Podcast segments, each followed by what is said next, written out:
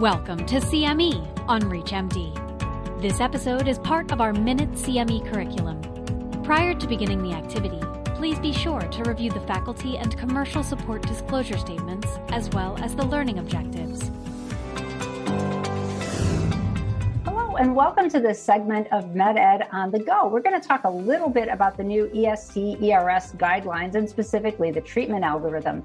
I'm Valerie McLaughlin from the University of Michigan, and I am joined by my dear friends and colleagues, Dr. Richard Channick from UCLA and Dr. Ioana Preston from Tufts in Boston. Welcome, you guys. I'm really excited to have you. Thank you, Val. Good to be here. So, the new guidelines came out in August of 2022, the first guidelines since 2015, and, and one of the newer documents since the World Symposium in 2018. Some really good information, a little bit of information about adjustments in the hemodynamic definition, some tweaks in the classification. But what we're really here to talk about today is the treatment algorithm. And as you all know, we are treating pulmonary arterial hypertension more aggressively these days. Lots of great evidence with combination therapy. But this treatment algorithm really highlights some of the changes in the demographics of patients that we see. If you look at the algorithm, it pulls off patients with comorbidities to the right.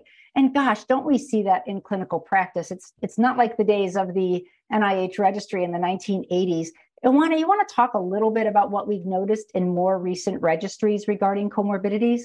Yes, Val. Uh, this, these guidelines highlight the fact the, that the um, uh, pool of our patients has changed. Um, when you know in the 1980s and early 1990s, we used to see young uh, patients uh, with severe PAH, with really no comorbidities and uh, severe RV dysfunction. Now, the registries from both the United States and Europe and worldwide teach us that the, the uh, demographic of patients with PAH group 1 has changed. They are older, they have a significant more uh, comorbidities such as hypertension, obesity, coronary disease, also lung uh, dysfunction. Um, so the uh, comorbidity aspect uh, of, of these patients has become very important in uh, deciding their treatment algorithm. Yeah, absolutely. And if you look at some registries, you can kind of cluster patients into kind of the pure PAH, like what we saw in the 1980s and 90s, and then more of a lung phenotype and, and more of a heart phenotype. Rich, you want to elaborate on that? Yeah, that's a, a great point, Val. And, and it really does get to, I think that we're diagnosing pulmonary hypertension more and more aggressively, which I think is a good thing.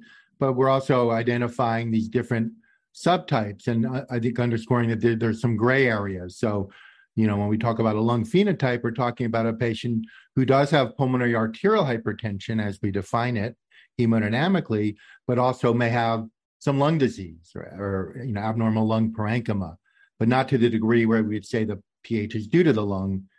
Uh, and same with the heart phenotype, where they may be older patients, they have some degree of, of diastolic dysfunction, very common cardiac conditions, but they have pulmonary arterial hypertension.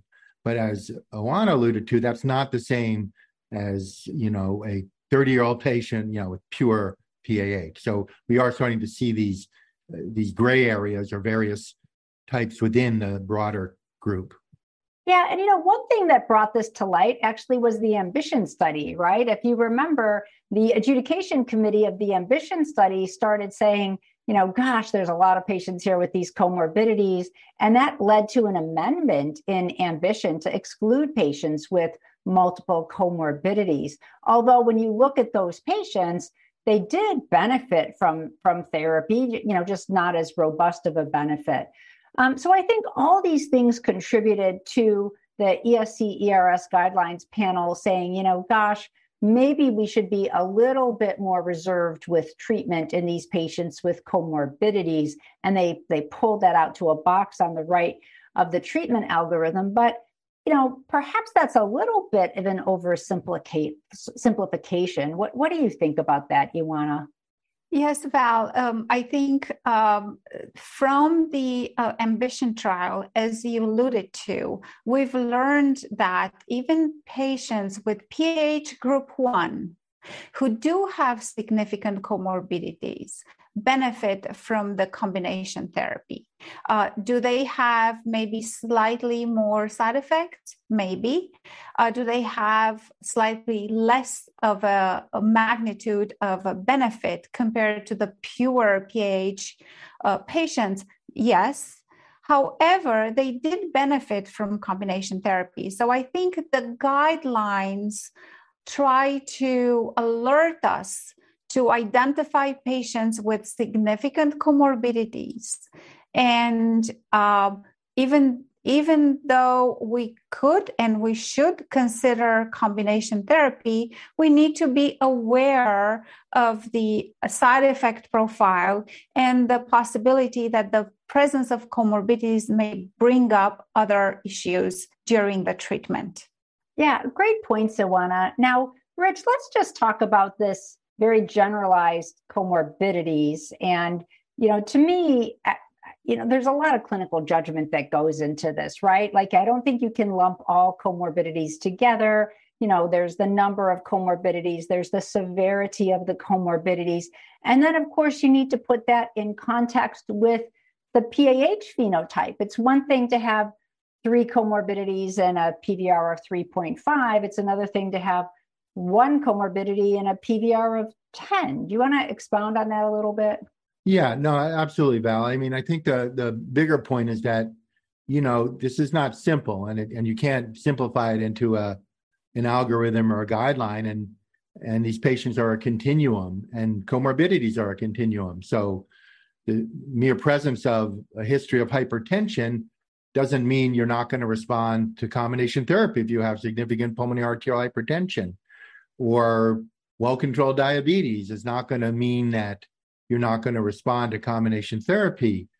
But I think the, the concept is that this phenotype with multiple cardiac and, and other comorbidities, atrial fibrillation, uncontrolled hypertension, uh, morbid obesity, that may identify a phenotype that may, as Ioana says, have poor tolerance from PH therapies and maybe less benefit. In those patients, you do need to be more cautious. But you know, every case is different. Right. And so let's just, you know, to to shine some color on this, let's just give a couple of examples. You know, as we discussed, comorbidities are common, our phenotype has changed you know, you might say on one end of the spectrum, and I'm just going to give extreme examples. On one of the spectrum, you might have a 75 year old woman with hypertension, diabetes, AFib, obesity, who is well diuresed at the time of her cath. And on her cath has a wedge of 14 and a mean PA pressure of 27 and a PVR of 3.5, and her RV is normal on echo. You know, that's one end of the spectrum that you know they they meet the letter of the law in terms of hemodynamic definition but not the spirit like that's that is a cardiac phenotype that i think at least i would treat a little more conservatively you know after optimizing the other medical illnesses maybe monotherapy probably with a PDE5 inhibitor and probably a little reluctant to escalate therapy what what do you think about that yeah, I, I totally agree, Val. Um, this is one end of the spectrum, and we do see these kind of patients in clinic. However, let's say that this patient who is 75 has scleroderma, has hypertension, has coronary disease, maybe one a vessel that has a stent and it's opened and uh, not active, uh, you know, ischemia. Um, but she has a PVR of five or six uh, Woods units um, and minimal uh, lung parenchymal involvement. And that I would treat as a group one PH, even though she has comorbidities. I would consider her for combination therapy.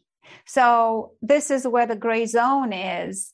Um, and I think the uh, algorithm that is proposed in the uh, newest guidelines are overly simplified. And we really need to dig deep into understanding exactly where these patients fit. Yeah, I think that's a great example of kind of middle, lots of clinical judgment required. That's a great example, Ioana. And then on the far other end of the spectrum, you might say, you know, there's a 45 year old woman with heritable disease, and, you know, we're in the US. Let's say she has obesity and hypertension, but she's heritable. She's got severe RV dysfunction, or PVR is 10. I mean, I, I would treat that just the way I would a clear cut group 1 PAH with aggressive combination therapy. Or, or even infusion therapy yeah. if her uh, hemodynamics and functional class are severely impaired.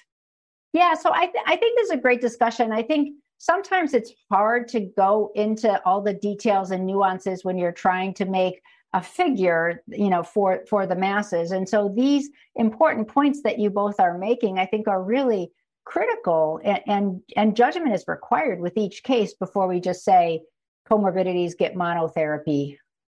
Rich any any parting comments you want to make? Yeah i think that the the other point is that just because an algorithm recommends monotherapy doesn't mean that you have to necessarily keep that patient on monotherapy. And i think as we know, this is a, a dynamic uh, uh, process. And so, as you, you may start monotherapy because you're careful looking for side effects, but if a patient continues, for instance, to be diuresed and continues to be symptomatic and not meeting treatment goals, you, there's nothing to stop you from adding additional therapies. I think uh, the concept is you know, to be cautious in those patients, which I think is reasonable. Yeah, I think it's a really great point. So, this, I, I, think the point here is the issue is more complex than just the branching of an algorithm. And I'm so thankful there are experts like the two of you that are out there treating patients and, and teaching about this. So, Rich, Ioana, it was really wonderful to talk to you about these guidelines. I'm sure we'll have many more conversations about the guidelines in the future. And thanks to the audience for joining us. Thank you. Yeah. You've been listening to CME on ReachMD. This activity is jointly provided by Global Learning Collaborative, GLC, and Total CME Incorporated, and is part of our Minute CME curriculum. To receive your free CME credit or to download this activity, go to reachmd.com/cme. Thank you for listening.